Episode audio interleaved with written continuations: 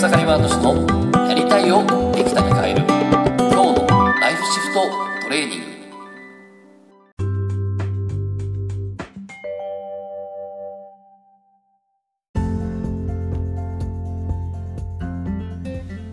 おかげさまで草刈ワード氏です。今日はですねなりたい自分を実現する書き初めっていう話にしたいなと思います。で、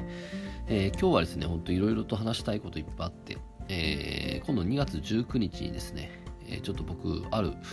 えプレゼン、事業プレゼン大会がありまして、えで、そこでね、えちょっと、50名近くのね、募集の中から、えプレゼンター8人、9人でしたっけね、えそこにちょっと選ばれまして、そこでプレゼンをするって言った時に、え、福島正信先生っていうね、経営コンサルタントの方がいるんですけども、えー、その人のね、プレゼン、プレゼンのね、えー、こう、プレゼントはどういうものかっていうのを昨日学びまして、それは素晴らしかったんですけど、まあ、それもシェアしたいんですけど、昨日は実はですね、えっと、書き初め会っていうのをですね、ちょっと京都の、えー、コラボオフィス E9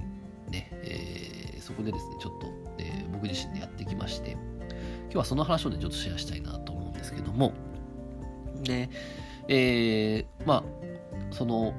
ここでポイントはですね、その自分自身のいわいわゆる2020年自分はどうどういう自分でありたいのか、それをどう実現していくのかっていうね、そのワークショップをやったわけですね。で、そしたら、えー、ここですごいポイントがありまして、えー、この未来の自分自身をどうなりたいかっていう未来の自分自身を考える時の一つのポイントがありまして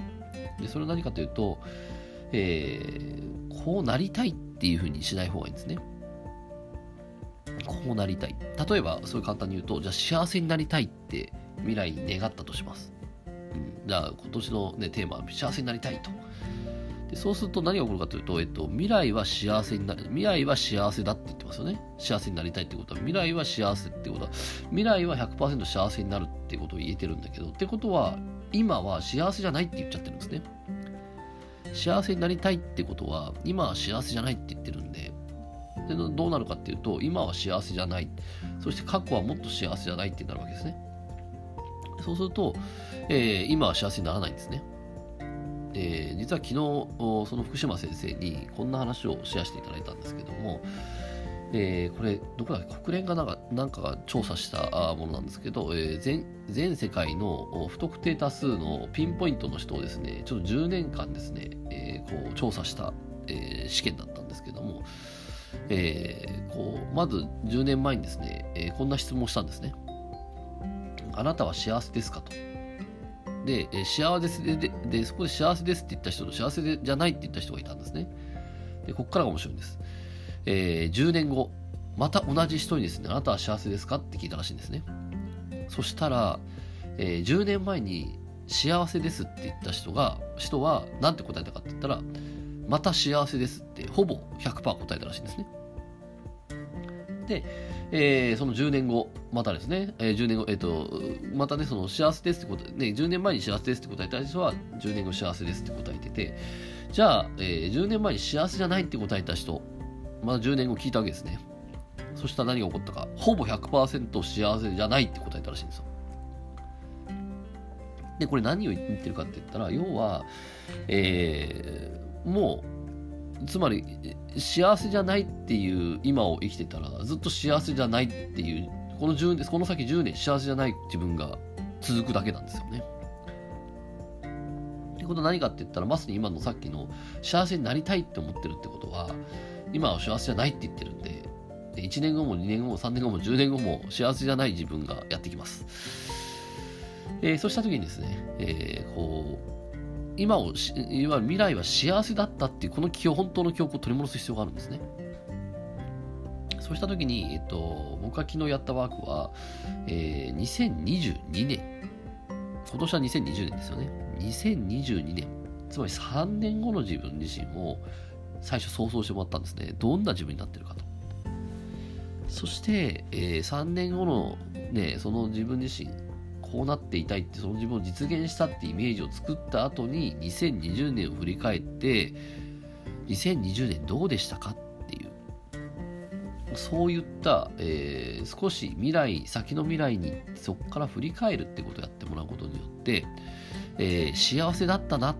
ていう記憶から2020年をどうありたいかを作るってことをやりました。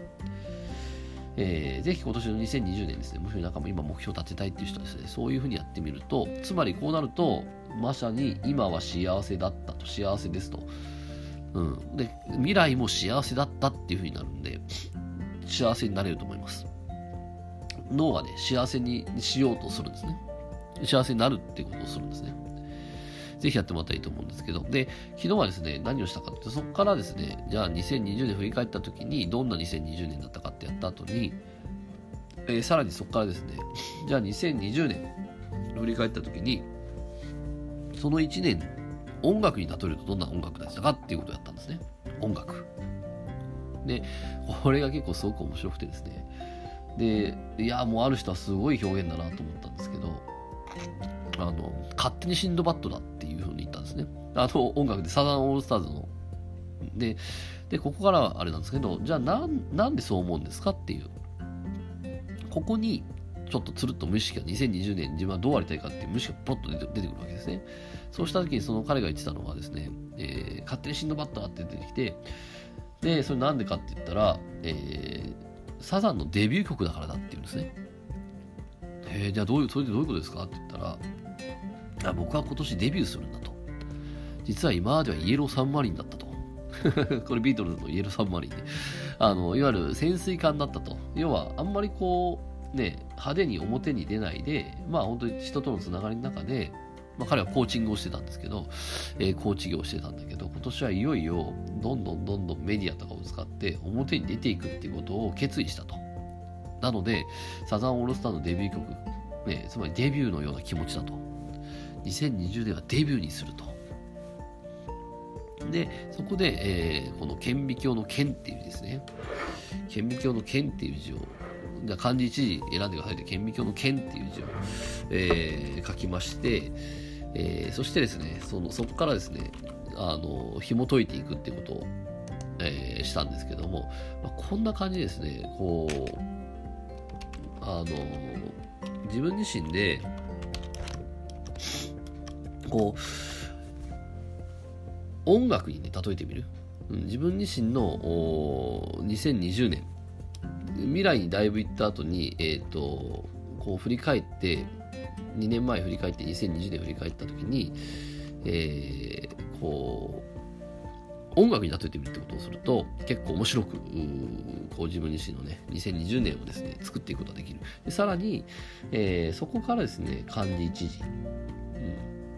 で、彼はね、その顕微鏡の剣って、あらわっていう字ですけどもね、えー、明らかとか現れるとかっていう意味もあるんですね。今ちょっとパソコンで 調べましたけど で、そうした時に、えー、まあ、まさにじゃあそう、そう、それだと。で、そこからじゃあ、それを、その字を書いてみた後に、その字から、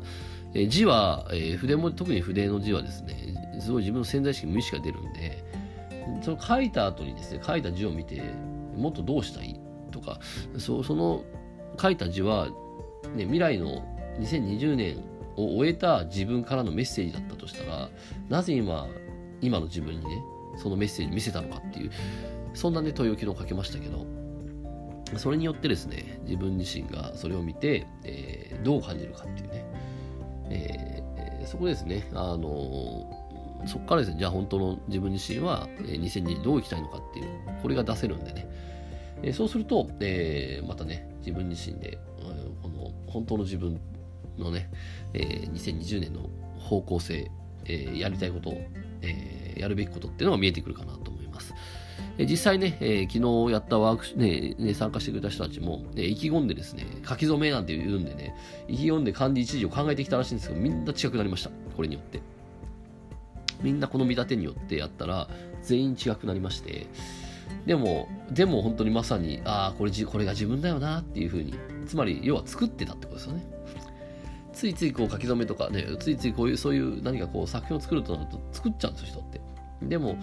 えー、っと、やっぱりその自分の無意識や潜在意識で作作ってない自分自身の中に答えがあるんでね。なのでぜひですね、えー、こんなこともちょっとやってみるとすごくいいかなと思います。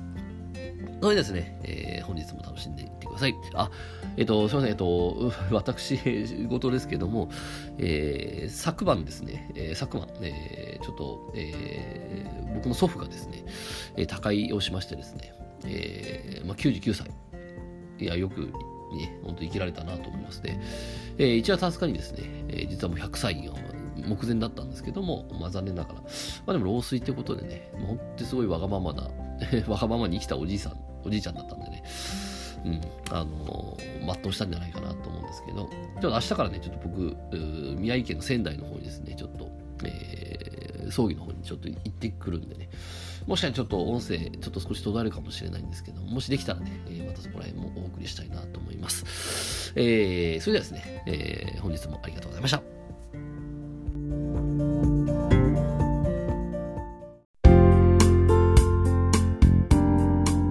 本日の番組はいかがでしたか？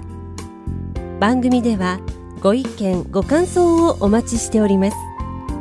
ウェブ検索でひらがなで草刈正俊スペースポッドキャストと検索。一番上に出てくる草刈正俊ポッドキャストページにアクセス。その中にあるご意見ご感想フォームよりお送りください。それでは次回もどうぞお楽しみにありがとうございました。